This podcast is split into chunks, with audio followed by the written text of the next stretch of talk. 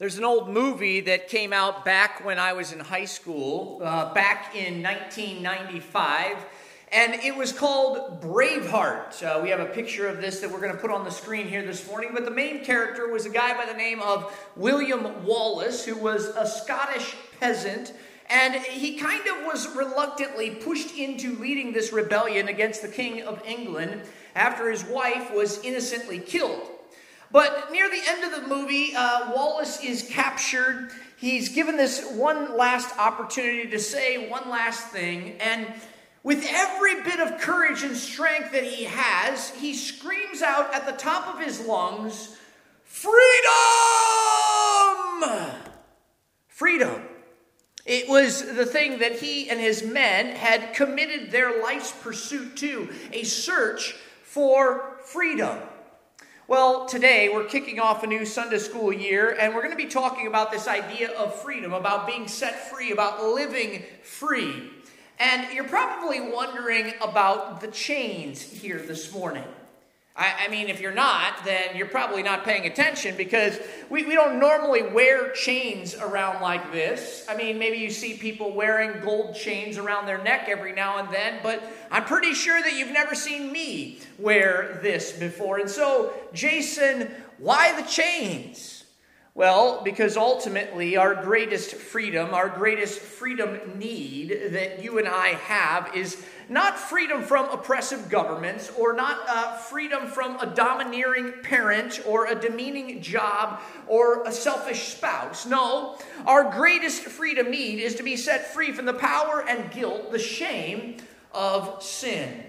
Left to ourselves, we can't do that. We can't defeat sin. I mean, you, you want to do good. You, you don't want to sin, but you end up doing it over and over and over again. Time and time again, we fail to do the good that we ought to do, that we want to do, that our heart is set on doing because we struggle with sin. And so we rationalize it and we figure out how we can kind of explain it away. And we say things like, listen, I'm not as bad as she is, or I'm not as bad as he is. I mean, they're super sinful, but I'm not super sinful. Or we justify ourselves and we say, hey, you know, I'm sure that the good that I'm doing is outweighing the bad that I'm doing. And so I should be okay. I mean, in the end, when I stand before God, I'll be sure to bring along with me a list of all of the good things that I've ever done. And I think that on the balance scale of life and death, my good will outweigh my bad, and I'll be okay. But in the end, you and I, because of our sin, struggle to find true freedom. Okay, but, but Jason, why the chains? Well, I'm wearing these chains for a purpose here this morning, and that purpose is because sin weighs us down and it holds us back, and we need help to gain freedom from the power and guilt, the shame of our sin.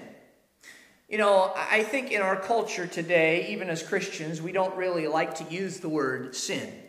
It's uncomfortable, it feels judgmental, it feels harsh and uncaring, and so we kind of shy away from this word sin. We don't like it, we don't use it, especially not outside of the church.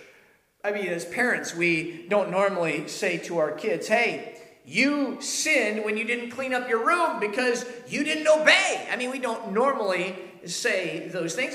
Normally, uh, an employer doesn't say to an employee, hey, you've been padding your expense accounts. We need to sit down and talk about your sin. That doesn't normally happen.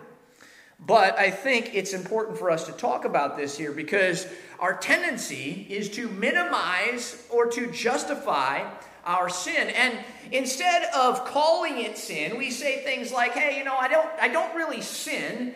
Just mess up every now and then." But is that really accurate? Is that really acknowledging the seriousness of our sin? Or what about this one? Well, I don't sin. I just wander from the straight and narrow occasionally. I mean, that makes us feel a lot better, right? I just wander from the straight and narrow occasionally. Or maybe this is the most popular one of all I don't sin, I just make mistakes. Kind of like, oh, well, I guess I made a mistake. But the problem is that a mistake is something that you do when you're working on a math problem and you forget to add right. Or you're uh, maybe going to the grocery store and you accidentally turn down the wrong road to get there. That's a mistake. Mistakes are correctable. We can learn from them so that we don't do them again. Eh, but that's not really what we're talking about here when we're talking about sin. I mean, there are times when we sin on purpose that it's not just a mistake. You think about the high school student who has an exam, but they didn't study for that exam. And so they decide to make a cheat sheet in order to score better on that exam. That's not just a mistake, is it?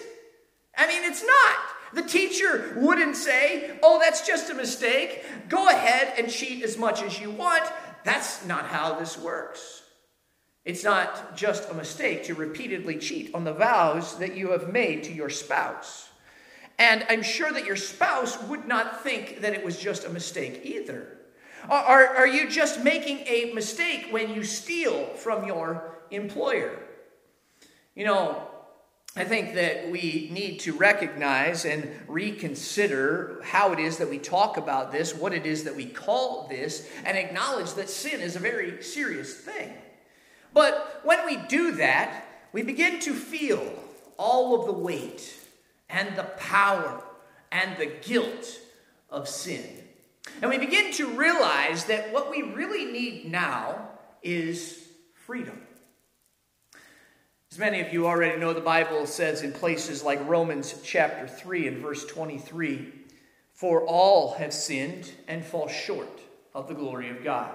And so the reality is is that you are a sinner, that I am a sinner, that everyone here in the room this morning is a sinner. But the question is, is it possible to experience freedom and forgiveness or do we have to continually live under the burden and the weight of that sin? You know, maybe we, you grew up and you were hearing a lot about sin and sinners, about condemnation and judgment and hell. Maybe as uh, uh, uh, you grew up, you believed that God enjoys sending people, bad people, to hell. Maybe you've wrestled with this. Maybe you've struggled with this. You're not really sure what to make of it. Well, today, I hope that we'll get some clarity on this as we look at the loving kindness uh, that, that God shows us through Jesus in the way that we, that the, in the way that He responds to those who are trapped by the weight of their sin, by the power and the guilt of their sinfulness. When, when we're, uh, what, what, we're going to do today is that Jesus, we're, we're going to see that Jesus offers us free forgiveness, that He offers restoration and healing and new life. Jesus did teach that sin separates us from God, but he also taught us that God is willing to forgive us and to bring us back into a relationship with him. It was important to Jesus that men and women faced and embraced their own sinfulness, but at the same time, that they also understood the gift of forgiveness and wholeness that he would offer. You see, it is in forgiveness that we find freedom from the power of guilt and sin. If you have a Bible with you this morning, or you can grab one in the pew rack in front of you, open that Bible app. But I want to invite you to join me in John chapter 8. John chapter 8, where this morning we are going to see an interesting story where Jesus extends forgiveness and restoration to a woman who is without a doubt a sinner. Jesus was, or, John rather, John was one of Jesus' closest disciples. John wrote this account on the life and ministry of Jesus. But one of the stories that he shares with us is the story of Jesus and this woman. And we want to pick up the story, uh, uh John chapter 8 and verse 2. Here's what we read. Early in the morning, he, Jesus, came again to the temple all the people came to him, and he sat down and taught them. Now, I want us to just make a little bit of sense here of what's going on. And so we have a picture that we're going to put up on the screen here. And it's a, picture of the temple. And I want you to notice how big these courtyards are here. It's very common for the teachers and leaders, the rabbis of Jesus' day, to go into this temple courtyard right here where the, the arrow is pointing to. they would sit down, they, they would have students gather around them, they would begin to share their wisdom, to teach and to instruct them. Uh, Jesus wouldn't have uh, been the only teacher there in the temple courtyard that day. There would have been other leaders, there would have been other rabbis with students who were gathered around them too. But I want you to imagine that somewhere in this area is where Jesus is, and he is seated, and his followers are gathered around him. They're listening to the wisdom that he is sharing with them. And so Jesus is teaching them, he is instructing them. But what happens next is totally unexpected. Verse 3. The scribes and the Pharisees brought a woman who had been caught in adultery and placed her in the midst. Listen, this is a drama filled moment. Uh, right in the middle of the teaching that Jesus is doing with his students gathered around him, these religious leaders of the day, these scribes and Pharisees, these leaders of the temple, these teachers of the law come in and they come right into the center of this meeting and they come in, they put in front of Jesus this woman who has been caught in sin. And you can just bet that it was quiet enough that you could hear a pin drop in that moment. This is an awkward, awkward moment. Now, I'm sure that there may be all different kinds of thoughts and emotions that are running through your mind and related to this uh, situation. Maybe you feel bad for this woman. You feel embarrassed for her. You feel the shame that she must have been experiencing in that moment. And I think that it's right, it's appropriate to have compassion and sympathy on this woman who has been brought and is standing in front of all of these people. But at the same time, we can't ignore the fact that this woman, as badly as we might feel for her right now, is truly a sinner. Well, the men who had brought this woman now begin to speak. Verse 4 they, they said to him, Teacher, this woman has been caught in the act of adultery. Now, now in the law, Moses commanded us to stone such women. So what do you say? This they said to test him, that they might have some charge to bring against him. So, we're not they're not really trying to resolve some kind of difficult matter here in this moment. They're, they're, they're, they're trying to trap Jesus. That's what we're told here in the scriptures. I mean, picture this once. They, they've got this woman. She's standing in the middle of this crowd of people. Her head is bowed. Her eyes are just staring at the ground. I imagine that she's crying, The tears are just streaming down the sides of her cheek, that her face is red. She's been publicly shamed by this spectacle that has been created. She, she's, um, she's trembling. She's trembling out of fear for her life. I mean, the penalty for this is very clear in the law of Moses. She is to be stoned to death for this. And so this woman is standing there, and while these religious leaders are talking to Jesus, uh, the, the, and telling him what they what he should do they're talking about this they've tried to lay this trap for him you see, if Jesus says, you know what, don't stone her, then he's going to be going against the law of Moses. I, I, mean, everybody knew what the penalty for this kind of action was. They knew that she was supposed to be stoned to death. And if he says don't stone her, then he's going to lose credibility because he's undermining the law of Moses. But if he says, go ahead and stone her, he's immediately in trouble with the Romans who are in control of the land because they're the ones who were the, the people who would give permission for somebody to be killed. If there was going to be a sentence of death, it was the Roman government who controlled that decision. And so these guys, they think that they have Jesus right where they want him, that no matter what he says, he is in trouble. He's in trouble with the Jews if he says, don't stone her. He's in trouble with the Romans if he says, go ahead and stone her. And they are waiting to hear what he's going to say so that they can accuse him because they really don't like him very much. So, what does Jesus do? What is he going to do in this situation? Well, read on to the second part of verse 6 there, and it says, Jesus bent down and wrote with his finger on the ground. He doesn't answer the question. He simply kneels down and he begins to write in the dirt with his finger. And what did he write? Well, wouldn't you like to know what he wrote, right? I'll tell you what he wrote. We don't know. We don't know. We, we, we could maybe guess, but the Bible doesn't really tell us here. And so there's no way of knowing for sure what it is that Jesus was writing there in the dirt. Maybe he was just playing tic tac toe. We don't know. Jesus doesn't answer their question, but that doesn't mean that they stop asking. Look at verse uh, 7. Here's what it says And they continued to ask him. He stood up and said to them, Let him who is without sin among you be the first to throw a stone at her. And at once he bent down and wrote on the ground. Let him who is without sin among you be the first to throw a stone at her. And all of a sudden, things have changed. The accusers are silent. This is not what they had expected from Jesus. He, he, he's, taught, he's caught them off guard here with this penetrating statement. Uh, they, they, they stop pestering him for a response and they, they, they stop to think about what he has just said. Let him who is without sin throw the first stone. Jesus says, Examine your own life, take a look at yourself.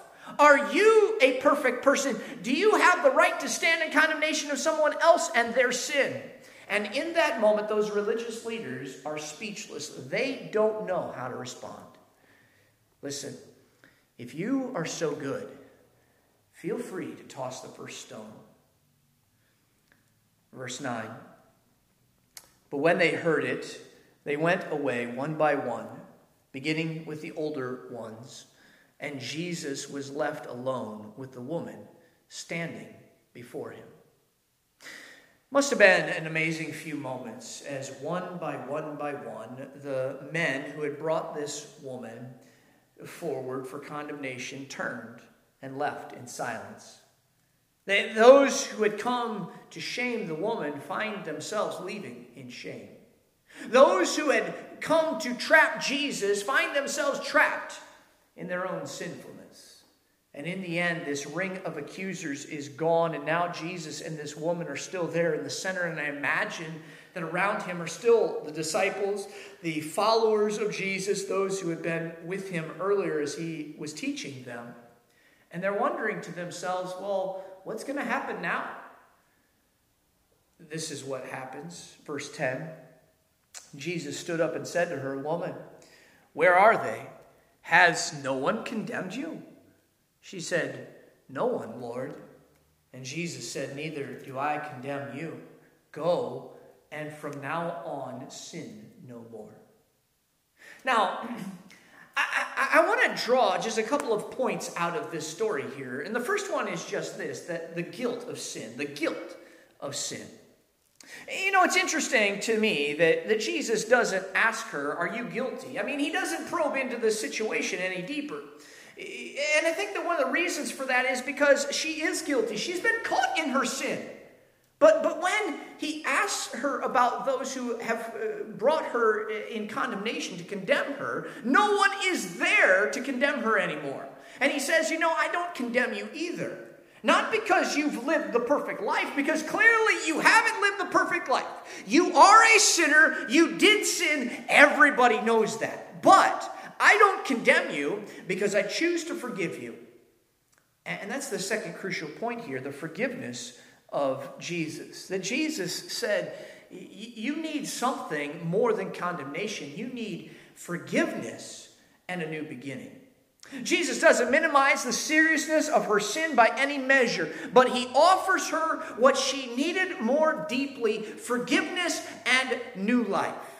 And what does forgiveness bring? Well, it brings freedom. Freedom from the power of sin, freedom from the condemnation that sin inevitably brings to us. And so I ask you, what about you? I mean, have you received the forgiveness that Jesus offers so freely? And how do we get that kind of forgiveness? Where does it come from? Well, John, in another letter that he wrote several years later, he says this 1 John chapter 1 and verse 9. If we confess our sin, he, Jesus, God the Son, is faithful and just to forgive us our sins and to cleanse us from all unrighteousness. Friends, the truth is that we sin because we are sinners. And we are sinners because we sin. We sin because we're sinners, and we, we are sinners because we sin. But rather than condemnation, Jesus offers us forgiveness. He doesn't minimize our sin, He doesn't ignore our sin. He says, I forgive your sin. If you'll confess your sin to me, if you'll come in brokenness and humbleness to me, I will give you forgiveness. And when we receive that forgiveness, the chain of condemnation that we wear around our necks, that chain, uh, the, the burdens that we carry, it's lifted off of us, not because of what we do, but because of what He has done for us. And we are free. We are free, no more condemnation because of Jesus. You say, well, Jason, I mean, you still got a chain around your neck. Did, did you forget to take that chain off? I didn't. Because, you know, there's another issue here. The second chain represents the guilt of sin. It's one thing to be free from the condemnation that sin brings to us, but it's another thing uh, that, that happens here more inside of us. It's the guilt of our sin. In fact, I often hear people say things like this I, I, know that I've been forgiven by God of all my sin, but I just can't forgive myself. How can I forgive myself of all the wrong things that I've done? And, and that's our guilt speaking. We know that we've hurt people. We know that we've said things that we shouldn't have said. We know that we've done things that we shouldn't have done. We know that we've cried out to God for forgiveness and He's forgiven us, but we still feel this weight. We feel this guilt, this burden of what we've done. How can I forgive myself? How do I do that? Well, there's good news today, and that is that you don't have to forgive yourself. You don't, because you've been forgiven. And it's not about forgiving yourself, it's about you embracing what you've already been given.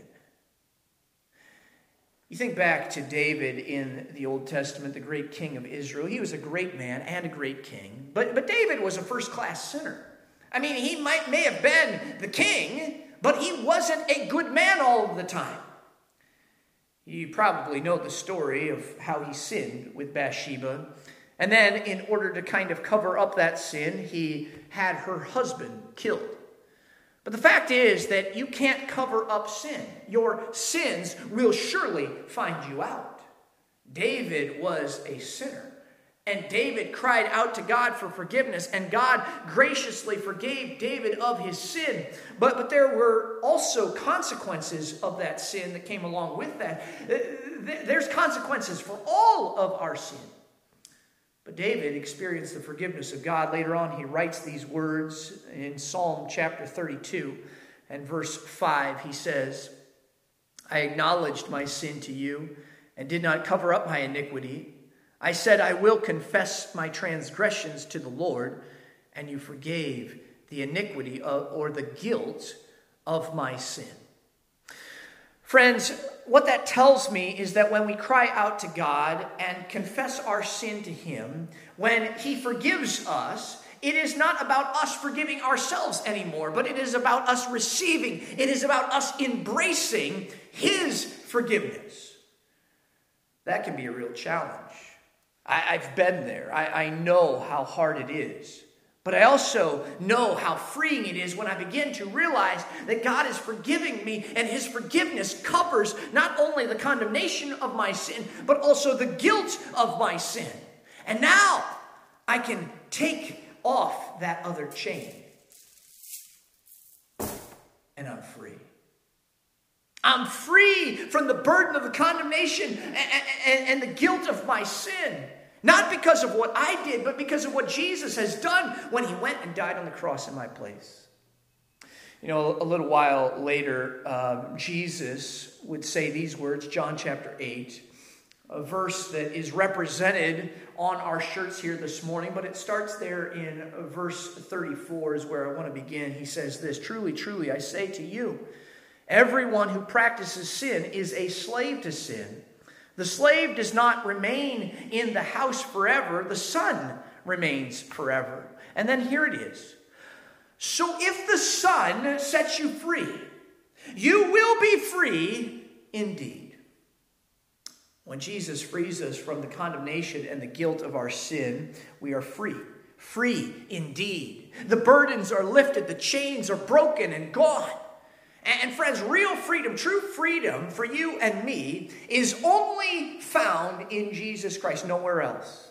Not in our best efforts, not in our comparisons, not in hoping that our good outweighs our bad. True freedom is found only in Jesus, who offers us forgiveness from the condemnation and the guilt of our sin. It is a freedom that we cannot earn, a freedom that we cannot buy, and quite frankly, a freedom that we don't deserve. But because He loves it, He offers it to us freely. It is a freedom that will lift your heaviest burden. Now, we often think that if we could just experience freedom, that we can be free to do whatever it is that we want to do. That if we find freedom in Jesus, that we can live however we choose to live. But that's not true. Because there is one thing that we just need to keep in mind here. When we are set free, we're not set free to do whatever it is that we want to do. We are set free to do whatever He wants us to do, to live as He wants us to live. When we are no longer burdened by our sin. We're free to love in the way that Jesus loved. And this is what Jesus said. He said, A new commandment I give you, that you love one another just as I have loved you. You also are to love one another. By this, all people will know that you are my disciples if you love one another. And that's just one example of how Jesus frees us to live for Him because we have been set free by Jesus, we, we can now live in a way that reflects Him. And so I want to leave you with this challenge, these four thoughts. I challenge you to admit that you are a sinner own the reality of what you already know in your heart that you are a sinner. But then, secondly, receive Jesus' forgiveness. Understand that He is not there to condemn, but He is there to forgive and to give you freedom. Third, embrace your new freedom. Embrace your freedom. And fourth, live to serve and obey and reflect Jesus in your everyday life. Friends, freedom. True freedom is found only in Jesus and in living every moment of your life for Him. Let's pray.